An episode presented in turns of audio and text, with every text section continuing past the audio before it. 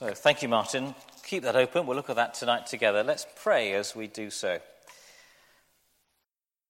Heavenly Father, we thank you for your faithfulness to us. We thank you for your word you've given us, which speaks faithfully to us. And we pray that you will help us to listen and hear and respond as you will tonight and always.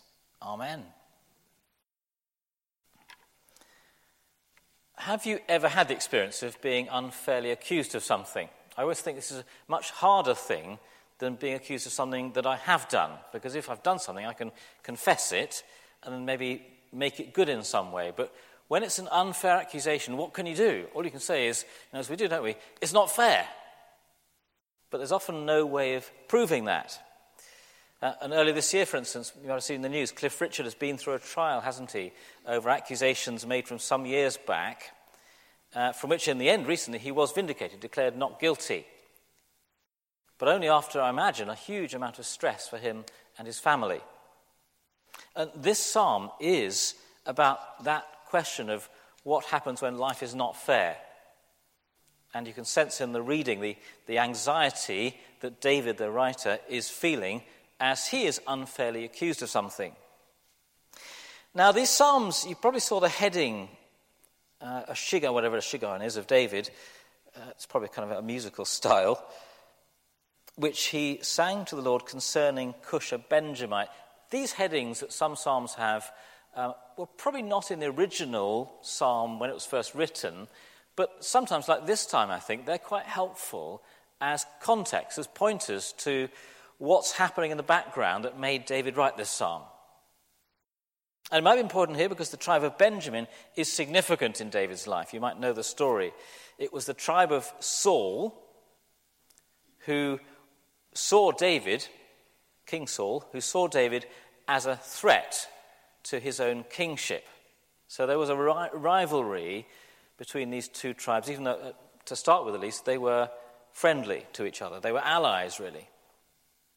We don't know any more about this guy called Cush, and he's mentioned here. It's quite likely, though, from the psalm, that he has accused David of something, probably treachery against the house of Benjamin, against Saul and his family, plotting against him when the two families were meant to be allies. And so this psalm is probably set in the context of David wondering Will God step in to say, no, David has done nothing wrong? This is an unfair accusation. So here's this psalm, this context of, of, of our experience of when life doesn't seem fair. It breaks really into two main sections. There's verses 1 to 10, which I've called tonight, as we'll see, rescue for the righteous with a question mark. Does God rescue the righteous? And then the second section, warnings, quite a change of tone, warnings for the wicked. Uh, that's 11 to 16. And then verse 17, really, as you saw as we read it, uh, is a conclusion, a kind of praise that ends the, the psalm with that lovely positive note. So, first of the sections then, 1 to 11, rescue for the righteous. So that psalm starts, verse 1. Now, David's desperate. Did you, did you get that sense, verse 1? O Lord, do not, do not allow me to be destroyed. Let me take refuge in you. Save me, deliver me, because I'm being pursued. You get the kind of sense of the anxiety, the stress he's under here. Very vivid image, a messy picture. He says, Deliver me, verse 3, uh, sorry, verse 2, or they will tear me like a lion and rip me to pieces. It's gory, isn't it? And there's no one, it seems, that he expects to be able to rescue him from Cush's accusations that have put him in, in some way on trial or in major trouble. He's quite, secondly, defensive, uh, quite personal language use. He says, I take refuge in you. Save me, deliver me from all who pursue me. He really sort of feels right at the center of this turmoil of accusations against him. He's what he's saying, isn't he? Lord, unless you rescue me, who is righteous, who's done nothing wrong, I am going to come to a messy, sticky end here. I need you to step in. And so he does that. Um, he turns to the Lord and, and, asks him to intervene to help and rescue him. And uh, the, little, the next, next little section verses 3 to 5, he's really quite, I've called it defiant here. He moves on to state his case, to say, know, I am innocent here. And if I'm not innocent, then I'm quite happy to die for what I'm alleged to have done. He'll willingly die at Cush's hands if he has done wrong in this case. Uh, so see the ifs there. If I've done wrong, um, I think it's implied, but if there is guilt on my hands. Course, it's an if that he believes is not an if. It's not true. If I've repaid my ally, um, he probably does mean there Saul and his family, Cush and Co. If I've done evil to him who's at peace with me, or if I have without cause robbed my foe. See the, the sense they're saying, none of these things are true, but if they were true, I would be quite happy to be torn to shreds, to be trampled on by my enemies, and put to death by them. So it's quite defined, isn't he? He's saying, I am not innocent. I, am innocent here, but if I'm not, then I'm happy to die for it. There's one daily newspaper a few years ago that carried a story about the problems faced sometimes by people who are unfairly accused of committing potentially serious offences, including, for instance, some sexual offences. Um, and the writer recognised it's a highly sensitive area, especially at the moment in our culture, um, and rightly said um, that it's vital that such offences are prosecuted when they've happened. Um, but he also just picked up and interviewed a, a small number of cases where an innocent person had been targeted by someone for perhaps vindictive, malicious reasons. And those accused said they felt that they were assumed guilty unless, or even once, proven innocent. Was one 17 year old called Jay Chesser who was acquitted after allegations were made by someone um, and then withdrawn only a couple of weeks later. And so he was then acquitted, but because of the stress caused by the accusations, he still took his own life, sadly, shortly after that. And here's David accused of a, of a different kind of crime, of treachery against a, an allied family for something he didn't commit. And he's defiant. He says, I, I didn't do this. And then he demands his day in court in verse 6. Arise, Lord, in your anger. Awake. Decree justice. Command justice. And you can see why, can't you? Why he's demanding this. If God does not clear his name, he's in trouble, isn't he? He's got no one else who can do it for him. It seems no one's going to speak up for him from his friends and family. He's on his own unless God intervenes and decrees justice. Uh, and he commands justice, um, he, he, says effectively, set a day for a trial. Uh, in fact, he widens it, doesn't he? You see that verse 7. He doesn't just ask justice for himself here, he wants God to gather all the peoples. Um, so perhaps as witnesses, but perhaps also he wants the whole world to be judged. He wants God to put everything right, all of the injustices, all of the unfair situations that human beings have created. Let the assembled peoples gather, verse 7, around you while you sit enthroned over them.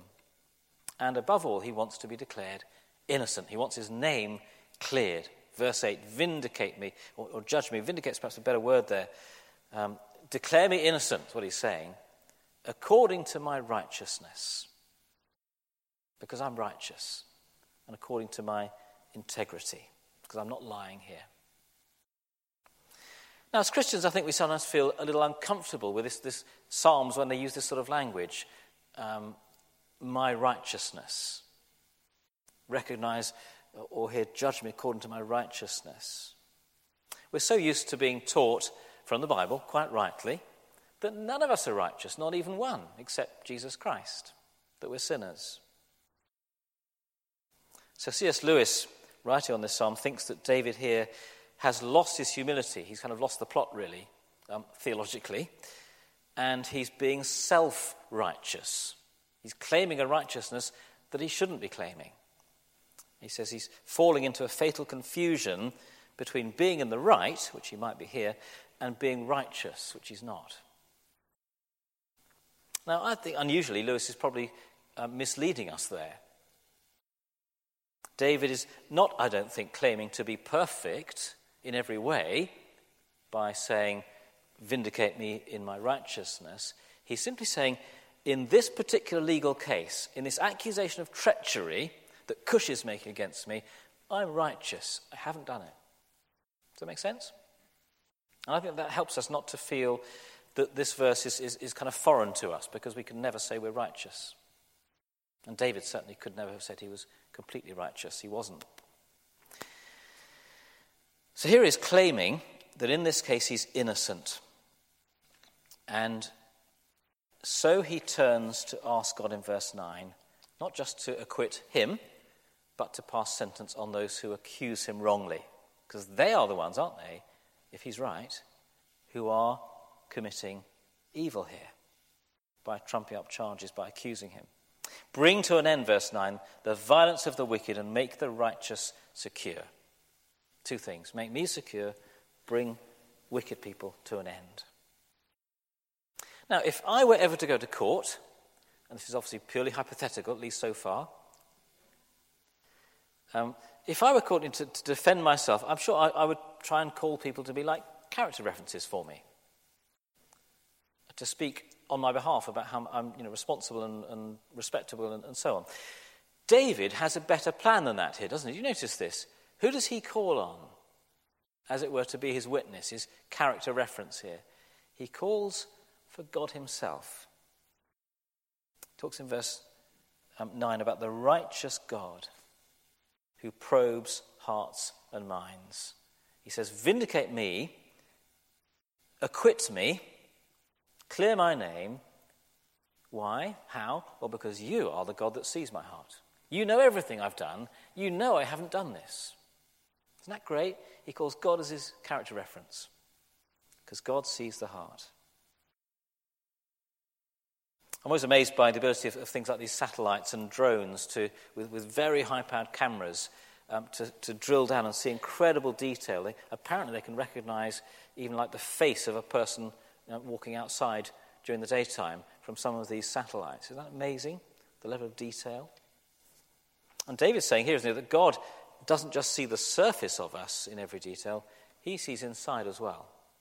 He knows when I've been righteous or unrighteous. God will right wrongs one day. That's what David is really asking for and claiming here. God will right wrongs, that he will be secure and the wicked will come to an end. There is a rescue coming for the righteous. To answer our original question Does God rescue the righteous? He does, He will. And so that is, as I've put there, that is good news, first of all, for us. It does mean the world is not spiraling to chaos and nothing will ever be done to put wrongs right. Wickedness will meet its end, and righteousness will one day meet its reward. That is good news. Justice is coming. As Paul says in Acts 17, God has appointed a day, He's decreed justice when He will judge the world with justice through Jesus Christ that He raised from the dead. But it's also bad news for us that God is righteous, isn't it? Because none of us, as we said earlier, is completely righteous. If God is a God that sees all my uh, heart, thoughts, and actions and will rightly judge everything that's been wicked and evil, then I'm in trouble. We're all in trouble if we're left to our own devices. None of us is wholly righteous. God, as Hebrews says, sees the secrets of our hearts. And I'm very conscious, thinking of David's false accusations against him here. I am as capable of making false accusations against someone else as I am, perhaps more capable, as I am of being falsely accused by someone else. I'm as good at doing a cush to someone as at being a David. So it's bad news. My entire life, I need to confess, don't I? Day by day. My life needs to be one of constant repentance because it's unrighteous. And my life needs actually not his justice, first of all, but his mercy. So there's good news and bad news, isn't there, in this message that God is absolutely righteous. God does put things right. But I want to suggest that there's actually another, an even richer way of hearing this psalm, applying this psalm to ourselves today. Because I think this psalm points, of course, to David that wrote it, but actually, especially to Christ, to Jesus, God's righteous King. We've seen in each of these psalms so far how, um, in, in one sense, they're prayed by David. In one sense, we can pray them today. But in another sense, they're prayed by Jesus. In a sense, they're his songbook. And I think that's very true of this Psalm 7. You see, think of this Jesus was put on trial not because he had betrayed his friends, like David had been accused, but because they had betrayed him. And although he was innocent, as David says he was in this case, Jesus was unfairly accused by Judas, by the Jewish leadership, of treachery against his own people. And then he was condemned to torture and crucifixion. And then he was raised. He was vindicated, raised by God his Father. So Jesus, I think, could pray, verse 1, entirely from his heart Lord my God, I take refuge in you as he went towards his trial and crucifixion. Save and deliver me from all who pursue me. And he had more enemies uh, spiritually than any of us will ever have. He could pray, verse 4 if, I, if I've repaid my ally with evil, then let him trample my life to the ground. He could pray that, couldn't he? Because he'd never done wrong, he was innocent. And in his death, even, you might remember in the gospel stories, if you know them, there was a thief and there was a Roman centurion who both recognized him as the king sent from God, who was suffering unjustly on the cross. I've put some references, if you're taking notes, I'm on the screen there to just follow that up with from Mark and from Luke's Gospel. They saw that this was God's righteous king suffering for something he'd not done, just like David did in this one case in Psalm 7. And Peter tells of the faith Jesus showed when he was unfairly accused. He says in 1 Peter, he entrusted, Jesus entrusted himself to him who judges justly. He entrusted himself to the righteous judgment of God. So, this psalm, yes, it's good news that God is righteous. It's also bad news that God is righteous. But above all, it makes us, it makes you and me, I think it should do, want to wonder at Jesus afresh. For how faithfully, courageously, humbly he went through the experience of being unfairly accused as an innocent son of God. And even went to death unfairly and then was raised gloriously in righteousness to life for us. So here he is, going back to Psalm 7. David's faced with unjust accusation. He takes his case to God and says, Come on, clear my name. And I think the rest of the psalm, if you get the sense of this, it shows that he realizes his case, his plea, is being answered by God. God is helping him, God is vindicating him. Um, so I've called the second section Warnings for the Wicked. Rescue for the righteous, warnings for the wicked. And there are really two warnings uh, here. One is about God, and one, as we'll see, is about wicked people. Um, the warning about God comes there in verses 10 to 13. God is a righteous judge who displays his wrath every day. God is a righteous judge who displays his wrath every day, verse 11. See how David's changed now. He's not pleading to be rescued anymore. He's now kind of addressing himself, isn't he, to wicked people, saying, uh, There's a righteous, a righteous judge up there.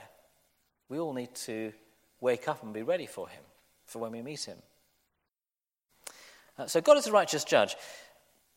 It's not very trendy in churches nowadays to talk about God as judge at all, though the Bible does, um, or about God being angry with sin, with evil, with wickedness, but the Bible does.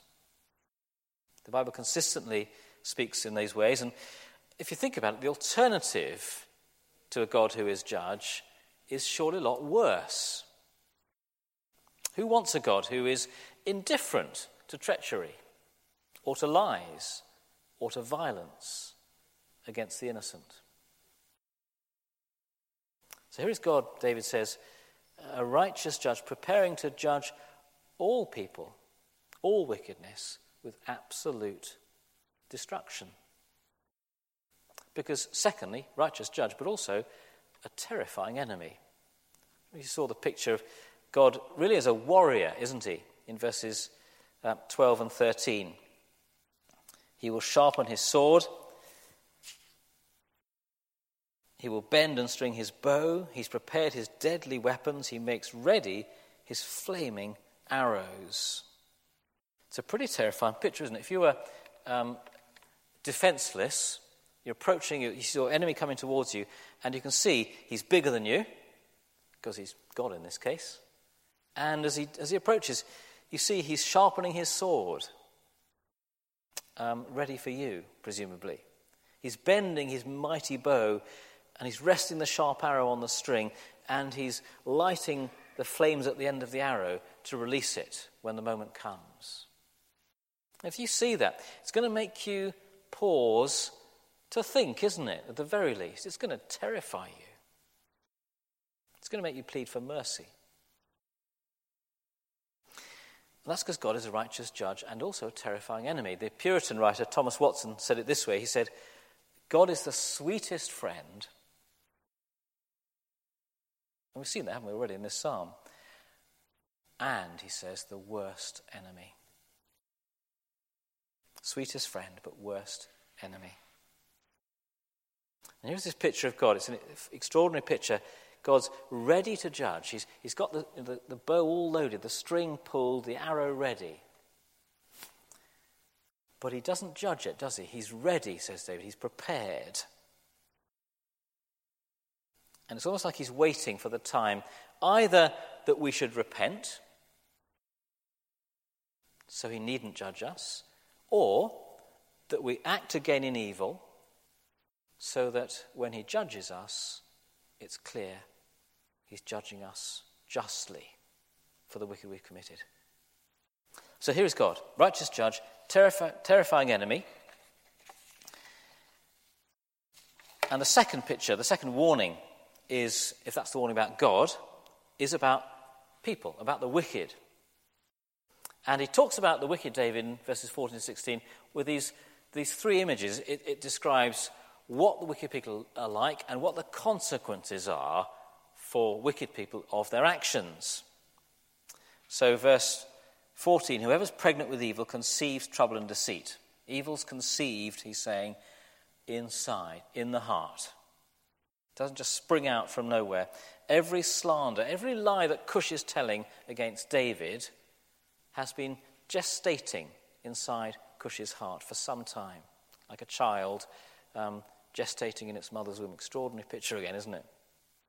Uh, verse 15 whoever digs a hole and scrapes it out falls into the pit they've made. In other words, evil is a suicidal death trap. Don't go there, David is saying. It's folly, it's stupid, it's dangerous. The evil Cush is plotting by telling lies about David is just one day going to be the thing that comes down on his own head and is the end of Cush himself. He's standing on a kind of slippery edge of the pit he's made. And then, verse 16, the trouble that the cause, wicked people cause recoils on them. Their violence comes down on their own heads. It's a lethal boomerang, isn't it? An evil action, an evil thought or word. The wickedness we do literally bounces back and hurts us. It's rather like in those old Tom and Jerry cartoons. You might remember those, where the evil cat Tom tries to catch the mouse Jerry by doing things like placing a lit stick of dynamite into his little hole in the skirting board where Jerry lives, not realizing that Jerry's already been round behind him and has tied the other end of the stick to his tail. Evil recoils, it bounces back on the one that perpetrates it. It could be David's just saying that you know, in life, that's what happens. If you do bad things in the end, they'll come back on you, because that certainly is the way life often works. Could be David also meaning the judgment that God is waiting to deliver one day when Christ returns, when the whole world is judged. Uh, it could be, it's, it's simply both. The medieval writer Dante wrote a, f- a famous book called The Inferno, in which he pictures hell as a series of, of nine concentric circles. Um, and in the out, outer one, the, ninth, the, the first circle, are, the, as it were, the kind of less serious sins and the less serious punishments. And, and each circle going further in, more serious sins and more serious punishments. And he's taken by a guide through these nine circles, one by one, starting at the outside and working into the ninth in the middle. And reaching that final ninth circle, Dante finds there all of those who've deceived others by either theft or slander or telling lies. So, including, he finds people there like Potiphar's wife, you might know in the book of Genesis, who falsely accuses Joseph of seducing her. And there's a guy called Gianni Schicchi there, who in legend tricked his family out of their inheritance by pretending to be his dead relative Buoso Donati. And again, in, in this central circle of hell, these people that deceived and told lies of others are now there in hell, slandering and accusing each other still. Dante's story, it's, it's just a long and very elegant way of making the point that this psalm is making. The double point, really. Firstly, God is a righteous judge. And he vindicates the righteous, starting with his son, King Jesus, raising him from the dead to start with. God is a righteous judge. He vindicates the righteous. But also, yes, evil actions do indeed rebound in judgment on those who commit them. So, this psalm, if we're reading it and listening to it tonight, it makes us want to be warned, doesn't it? It makes me want to warn you and myself tonight with urgency of the call to repent. Not to pretend that somehow I'm good enough, uh, I'll be righteous enough, I hope for God one day, but simply to come clean and say, Lord, forgive me my sins. For I'm not righteous. Lead me not into temptation, as Jesus teaches us to pray. Deliver me from evil. I need Christ. I need his forgiveness. I need his help. So it's that, that real warning. If that's you tonight, please hear that warning. If you've been drifting, if you recognize that in your heart you haven't been in a, in a heart of repentance towards God, somehow you've, you've grown over self confident, please turn back tonight and come clean before Him. But it also makes me want to pray, doesn't it, for um, those around us that don't yet know Christ themselves. Maybe you here tonight. It's, it's a tremendous joy to heaven and to us when a single sinner repents and comes home. So, why don't you and I pray urgently for the people that we're praying for, perhaps, that God will open their eyes to their need, yes, of justice, but first of all, of His mercy in Christ. That our hope in eternity may, you know, people need to hear this. Uh, it rests, doesn't it, I hope, not in the good we've done. It's how we all think by nature. It rests in the righteousness and the mercy of Christ. That's the good news. That's what rescues. And if it helps, why not pick up from us tonight or take to give to them a gospel so they can read about Jesus, King Jesus, the righteous one, who's been uh, suffered for us and has been declared righteous in his resurrection. So, this psalm, just to wrap it up now, it, it starts, doesn't it, in a, in a kind of mode of panic almost, but it ends in praise, that verse 17. Jesus has perfectly fulfilled God's righteousness. David's pattern of calling out for rescue and warning the wicked before it's too late. So let's make verse 17 our verse this week. Know, when, when one of us maybe sins and needs to repent, let's remember that Jesus did indeed die, the righteous for the unrighteous, to bring us back to God, and he rose again. Let's, at that moment, say, I will give thanks to the Lord for his righteousness. Or when maybe a student or uh, at work this week, someone faces false accusations. That it's not fair feeling. Let's remember that Jesus innocently suffered even more than we ever can. And yet, he died and God raised him. I will give thanks to the Lord because of his righteousness. And when any of us longs for wrongs to be put right in this world, for the wicked to meet justice, and don't we all wish that when we see extreme evil? Let's remember in that moment that one day God's justice will come to all, to every human being. And let's say on that moment, I will give thanks to the Lord because of his righteousness. So let me lead us in a short prayer now. Uh, and then I thought if we just leave that verse on the screen there, I'll end the prayer by just saying, let's, let's say together, and we'll say that phrase from verse 17 one more time together. So just be ready for the moment in a second. Let's pray. Heavenly Father, we thank you that you gave Jesus Christ, the righteous one, for us. Um, help us to come to you in honesty as those that need your forgiveness, that in ourselves are not always righteous. Give us mercy, we pray. But as we cry for justice in our own lives and in this world, we thank you that a day is coming and you are a God of justice, of righteousness. And in Christ, may we show that righteousness to the world and may we see that righteousness come one day and long for it. And so let's say together from verse 70 one more time I will give thanks to the Lord because of his righteousness. Amen.